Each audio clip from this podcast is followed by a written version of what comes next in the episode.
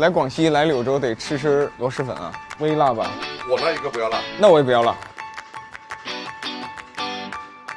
二零二三年上半年，柳州市卖的最多的品牌是五菱。新能源车上牌率，柳州是全国最高，超过了上海，超过了广州，超过了深圳。它有很方便的地方，但是我觉得我作为柳州市市民，我看见那遍地的停车，哎呀，完全就影响市容市貌。电车在三四线的广西站，上一期我们聊到了柳州模式，这期咱接点地气。呃，我们跟柳州当地的多位市民做了这个交流，看看他们对电动车是什么样一个看法。其中一位呢，是我在荷兰的大学女同学 Niki，她给我介绍了她在柳州的家乡的男同学叫李杰，当地汽车行业工作，但不在上汽通五菱。另外一位呢，则叫嘉伟，是当地一个广告公司的这个创业者。李杰和嘉伟还为我们带来了他们的这个亲朋好友，一起面对我们的镜头，走上这个一然一刻。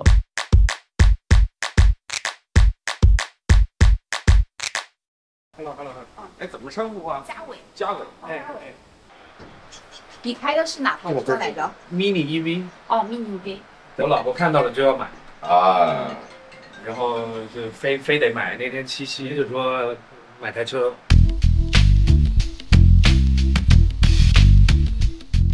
觉得在柳州生活，如果是一些正常工作，不是嗯像你一样创业的，你觉得他们生活幸福指数高吗？应该还可以。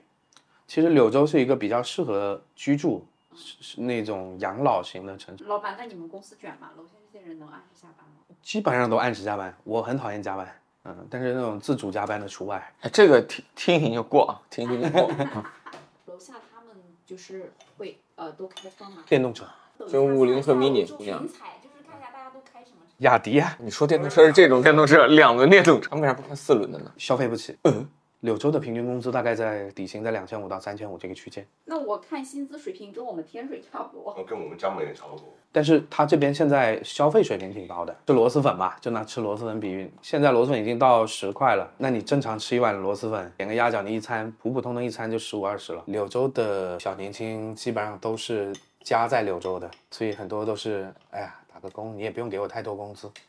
反正让我按时回家吃饭就行。所以柳州其实不太适合创业，在我的这几年的总结来讲，柳州死了一大片的传媒公司了。所以，所以这一块里面其实挺难的。所以今天早上我还跟豆豆说，说我说公司现在是最最难看的时候啊，还是别拍别拍公司的环境之类的。呃所以以前有更大的办公室，我以前办公室四百多平吧，两层楼，没事，你不要觉得难过。嗯那比我们大多了公司现在对比你们小。上次某个我们的这个潜在客户跑到我们办公室去了一趟，兼职想给我们整一些那个爱心捐赠呐、这个赈灾啊啊扶贫啊，对对 对，想做我们的天使投资人，对对对给我们太苦了。我跟李杰特别有缘分啊，这个是因为我坐电车在欧洲的时候，我去了荷兰鹿特丹的那个大学同学 Niki 的家里，视频发出来以后，李杰在小红书还 是 B 站 B 站 B 站在 B 站的评论区认出了 Niki。后来呢，我又发这个动态，就说要来广西柳州做考察，李杰就通过 Niki 联系上了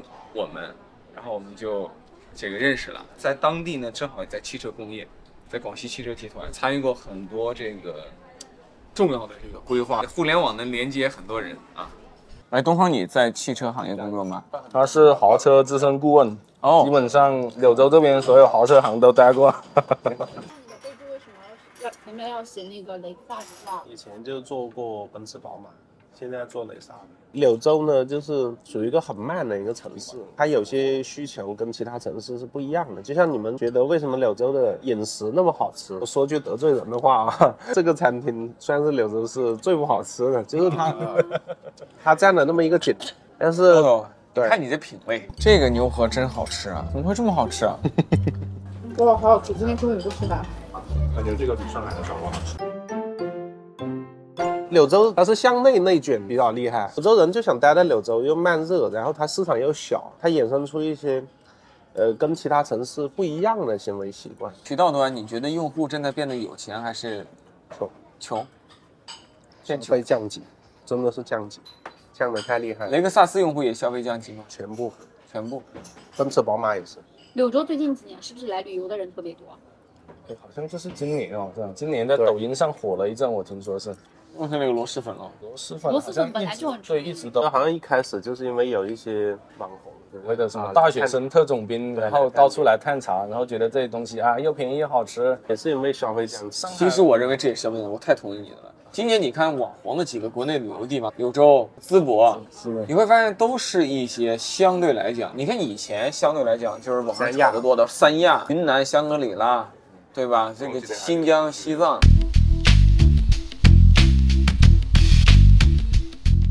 你们说的柳州模式，如果给这个词一个名名词解释的话，是呃，柳州模式这个它应该是写进了新能源汽车发展蓝皮书，就是推广小车是吗？对的，推广新能源车。当时新能源车上牌率，柳州是全国最高，在二零二零年超过了上海，超过了广州，超过了深圳。现在有别的地方效仿吗？有别的地方效仿，但是推的不太成功，因为每个城市的那个城市情况不一样。像以前那个，呃，像东五林想在驻马店，就是鹏辉在那边，嗯，他想把鹏辉电池厂旁边直接拉一个整车生产基地。驻马店市他也效仿了柳州市这边所有的政策，就是该补贴补贴，该停车的什么的，嗯，但是后来就是没有实施下去，不了了之对，不了了之。是因为以前说这个小车就是家庭第二部车嘛，宣传语就是这样的。大家有一部油车，可以想去哪里去哪里，一百一两百，大家就是上上班代步用的。嗯特别是像柳州一样这个小城市，从东到西三十公里，嗯、不像其他大城市可能一百五十公里的续航不一定够用。柳州基本上两车家庭就会有一辆像一一八这样的，差不多，是的，是的。挺好用的。哎，那你身边有没有那种家里只有一台车，但是就买了一台我们的小车的这种？呃，年轻人刚刚工作的年轻人啊、会比较多买冰果呀，或者买 mini EV 这些的，嗯，比较多。就是刚刚工作可能就攒了三四万，然后又不想骑电摩了，然后刚好工作单位又二十公里上下班，所以这种还是比较好用，能遮风挡雨，而且它就是个车。如果我现在去一个公务员大楼楼下的停车场停一百台车，我会看到什么？一百一两百都是小车，对。为什么呢？上下班很方便。画这个柳州模式的时候，它就是定义不超过两米九嘛，两米九的一个车。以前的新能源车位，它画的线就是那么宽，别的新能源品牌推不起来，也是因为以前的新能源车位只停得下一辆一百一两百。一路开过来，这个政府办公停车区百分之八十以上的车全都是五菱和宝骏的。我是觉得现在这种大电池方案迟早会被反思的，就是我觉得电动车以后应该追求的是电池的尺寸适中，然后把轻量化做好，这个得房率做高。这个动不动都九十度、一百度，我觉得这真的只有豪华车能做，大部分的车辆我觉得三三四线城市的话，就你说的那个方案。嗯，大城市的话，一个车牌一个车位不容易，大家都想一辆车干更多的事情。那台车有有真的满座过吗？有有有，经常买，经常买。因为因为这样的，我我老婆去接我儿子，然后就会把我妈还有呃我姨一起接，那就就是满座的，都可以都可以，可以可以感受一下，其实问题不大。只是像我这种胖子的话，坐在后面会稍微局促一些。每周都买。等会儿你跟翔哥一起去后排试一下，你跟翔哥可以，那地球人都可以。可以可以。可以的，可以的。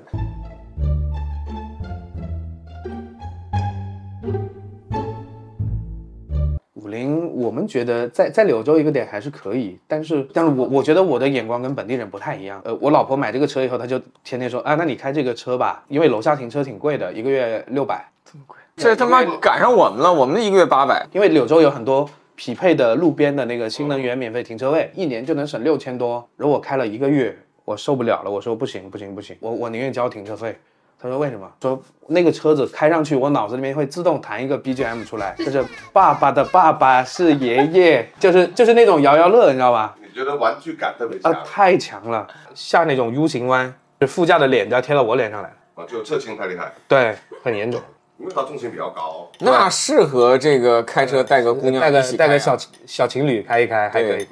嗯，我不行啊，我经常带大老爷们的，天天天天转弯，那不是难受啊、我说，我觉得这个车，我说我最多一个星期开开三天，剩下三天打死我也得开我的油车。既然我跟你说，就开思域的男人对车还是有追求的。但是我自从有一次我们跟五菱合作做了一场活动，我开了五菱的一三百大疆联名版，嗯，那个车我开上去了之后是车，哎，我说哎他妈的这个车到位了，这车其实应该不是为了驾驶体验吧，应该是需求吧。我觉得驾驶体验一定是好停车，这个应该不叫驾驶体验吧？这个当然叫啦，停车不是那那驾驶可的那一可部分嘛，最重要的一部分。好停的车就是好开的车，哦，好停就是好看。嗯，所以我没有选择理想也是这些原因。太大了，啊，当时当时选从几个方面考虑吧，第一个就是车长，它是可以竖向停车嘛，然后一把呢就感觉它短，它是两座还是四座保险一点，因为有小孩，它把那个后座放倒之后可以装蛮多东西。所以你特别满意这次消费行为？嗯很满意啊，我觉得我选选择应该是没有问题。路上的体验感觉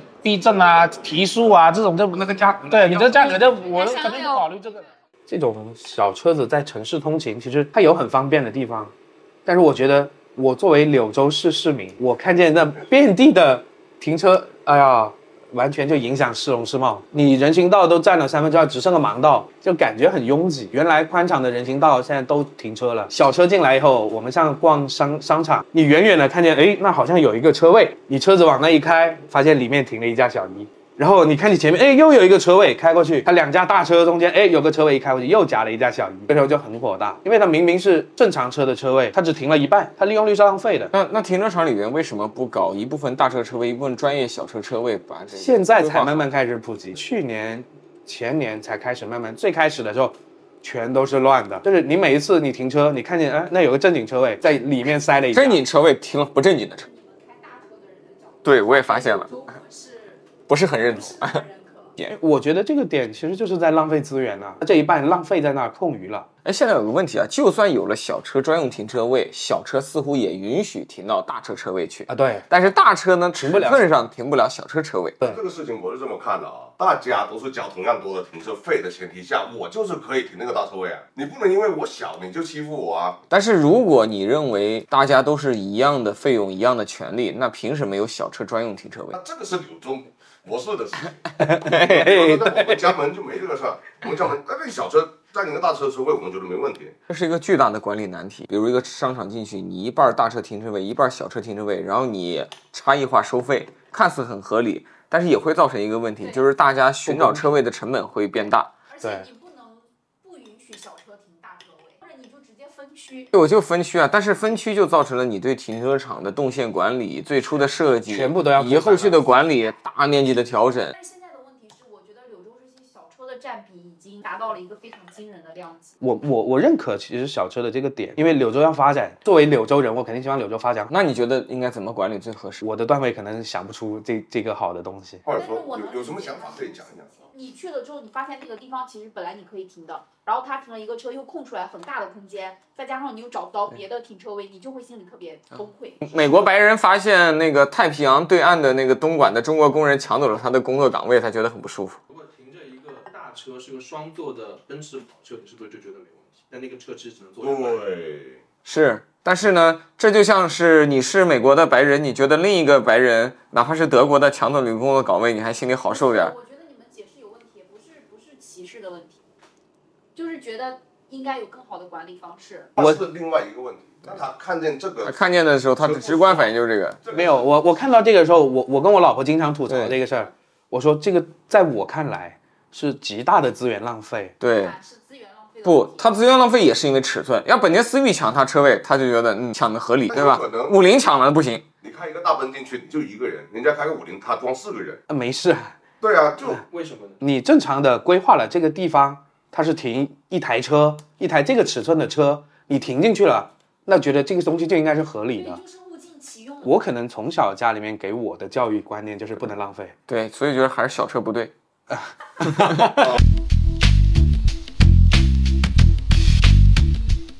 我是一个那种比较直接的人，我开的是一台时代的思域，我选的我那台蓝色的思域，人家是打电话跟我说，现在只有五分钟，我现在开始倒计时，蓝色白内次顶配，报多少钱？你要不要？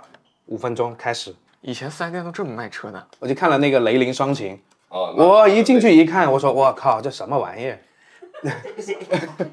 然后我就出来了，然后我说嗯，就是思域了，没得错了。我体验新能源的基本上都在滴滴上体验的，我觉得都不咋地，因为我很讨厌那个那个把手，隐藏我觉得那个就是反人类、反人体工学的。其实电车未来，我觉得个人觉得还是会成为趋势，你没办法是不可逆的。那你要是把你的思域换掉啊，你家那台小车就不变，把你的思域换成一台电车，你会买啥？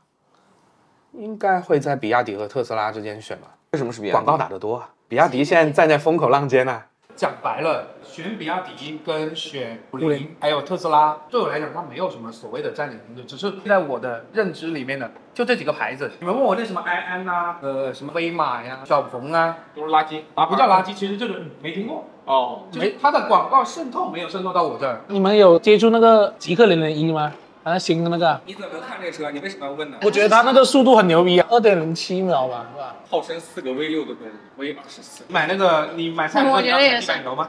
你特斯拉那个三点几秒，大很多人已经觉得我去试驾过特斯拉的时候，也是觉得它的那个挺晕啊的，驾驶感受不好。试驾了一圈下来，觉得特斯拉很普通。那问界哪里不同啊？首先，它的乘坐的那个感受，它就比特斯拉好，高级舒服。哦。它里面的那个内饰用料都是比较实在的，还有什么优点？该有的功能都有，性价比高。余承东长得比较帅，遥遥领先。那没有未来的了。那以后就哦，没有未来的帅。对对，给你们公布一下二零二三年上半年柳州市的销量的一个结构啊、纯电总共卖了一万五千多台，卖的最多的品牌是五菱，五菱肯定就是卖那些小车嘛，其次是比亚迪，比亚迪品牌卖的最多的是。呃，海豚，其次是海鸥，汉只卖了七十三台。比亚迪的整个品牌的销量是五菱的三分之一，这五菱包括宝骏吗？不包括。所以宝骏排第三。不是排第三，你猜是谁？哪吒对，哪吒是第三，第四是宝骏。特斯拉上上半年在柳州卖了十九台，优秀，但是理想卖了两百零八台。所以电车大卖靠油箱。插混卖的最好的也还是比亚迪，但是比亚迪卖的最好的插混车型是秦，插混基本上就是被比亚迪垄断了，因为插混总共卖了不到两千台，但魏小李好像卖的在这里都不行。但相对来讲还是理想行一点。嗯，对，理相想对的来说定理位想真有的油是箱准。的，路上能看到的理想还是挺多的。是不是还是看产品力？我觉得是。它产品力特别突出理想，三十万不到的极氪零零一产品力突出吗？在这个城市需求不一样。对，所以为什么它不突出呢？它这个城市不大，小小的，开车的时间短，它来不及体会那些性能。这几天每次移动，对吧？我们不管是去参观武林，还是去当地的工业博物馆，还是去4 S 店、去个商场，我们平均每次开车就十五分钟，几乎没超过单程二十分钟，也几乎没低于过单程十分钟。但在上海，我们每次单程移动一般中位数，我感觉就要四十分钟。那是因为你家的住处。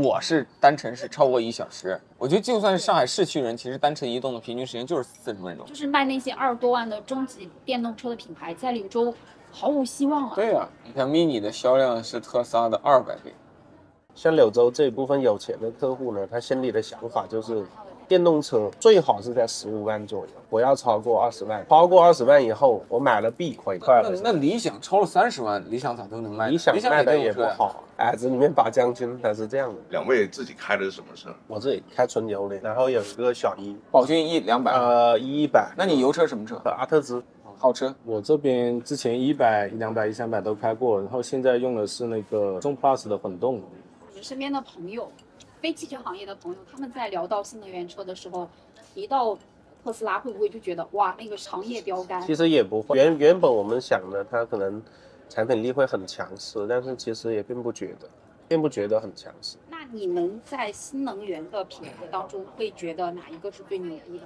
新能源五菱必须第一个是五菱，然后其他才排才排谁是第二。我觉得得分价位，五菱就像他讲的，就是在低价位里面的认可度很高，至少在柳州市场，它绝对是第一位的。而且我觉得五菱它真的是比较灵活，那个什么星途和云朵真的完全不像一个品牌的产品，但是它确实是立足于这个需求根本的这个。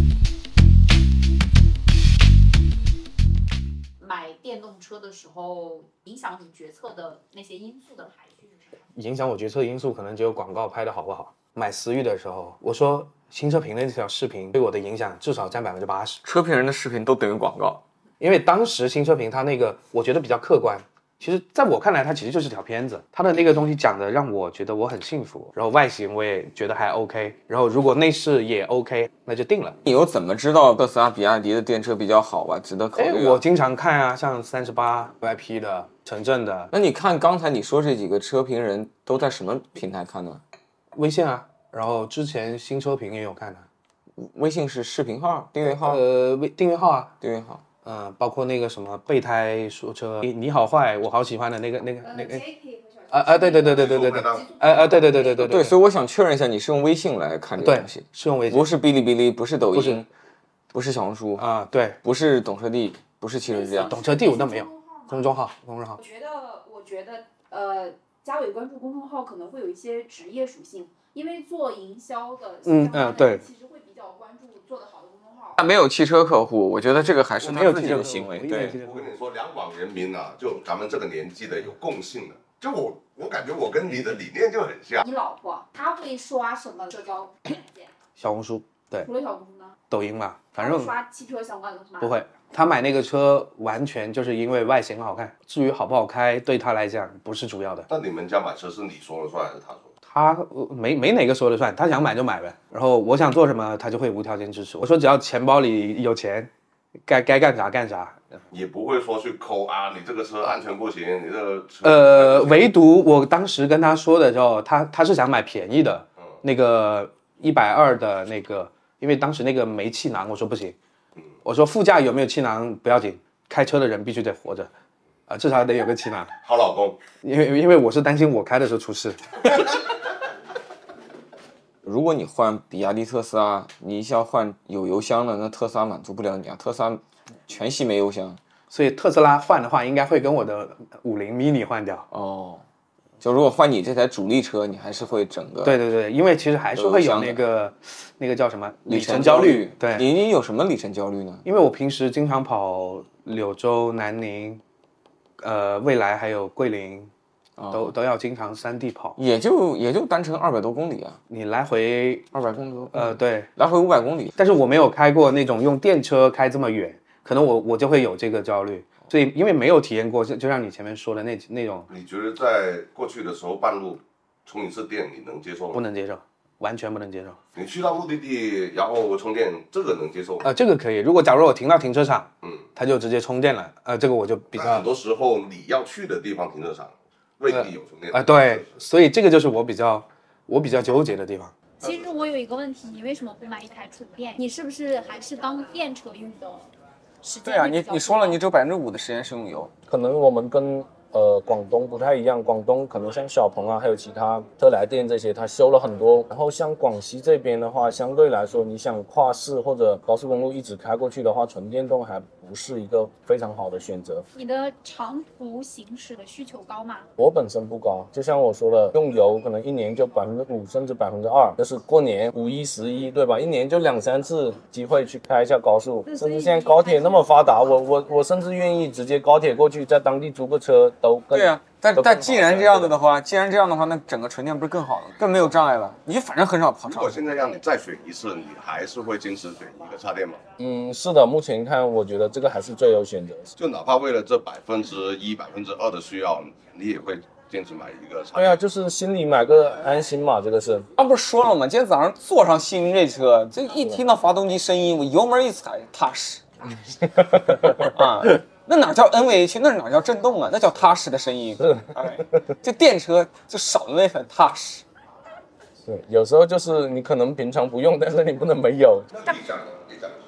想试过，第一个它当时是只有呃增程式，我想买纯电的，你为啥就这么想买纯电呢？因为觉得油车的那个保养已经让我失去耐心。哇，你还是很懂的呀。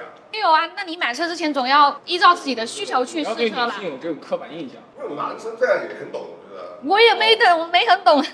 第一是保养贵，第二是保养麻烦。咱说 M 五 EV 除了那嗯个嗯豪华，还有什么地方你喜欢的？呃，该有的都有。该有都有的配置中最最看重的是哪些？哦，座椅通风、按摩加热。哦好，这个在对于对于我在柳州来说很有用，夏天的时候太热，冬天的时候很冷。怎么没听你讲它什么那个红因牛为车机什么自动驾驶，你都不太关心？没有哦，我关心的哦。你你们说的那些系统，因为是华为本身的优势，对这个无需我再说了吧，大家都懂。不买比亚迪呢？比亚迪也看了，去试驾了比亚迪的护卫舰零七，所以你对品牌不设限，对吗？不在意它是什么？对。那你之前拍别克，为什么我们拍别克的电车？别克也有电车。对，别克有电车呀。去看了，去看了别克的一五嗯一四，嗯，嗯，其实感觉还不错。对，然后呢？嗯，因为我第一辆车就是别克，第二辆车我实在是想换一换。嗯 极氪零一怎么看呢？是想置换吗？我就比较喜欢开快一点的车。哦，开快车。换什么车啊？嗯，想换人车。如果是为了家庭的话，应该是换那个华为的那个问界那个自驾这个类型。没事，看见他那个朋友圈晒了那个，我就以为是自驾。你为什么非要强调智驾？因为我想比开呗我觉得这个很高科技啊。哦，我觉得那个智能驾驶很牛逼。那你不担心柳州这种小城市，它现在也没开放，它现在只不是在那些大城市。我我不会让它自动驾驶，但是我觉得很炫酷吧。啊我要有，我我不用。邮箱的纸我啊，就就就就像就像那个极客零零零一样，我不可能在柳州他妈开的这么快，但是我觉得他妈的这个车能开这么快就很很今天看出来三大电动车行业伪需求，第一大两秒级加速，第二大先进自动驾驶，第三大混动的油箱，都是可以不用，不能没有。电车在三四线的广西站，也是我们在华南的一站就结束了。接下来等待着大家的是西北站，还有在大冬天我们会深入到这个东北，去最冷的地方做一期收官之作。欢迎大家啊，多点赞、多评论、多关注、多转发、多支持。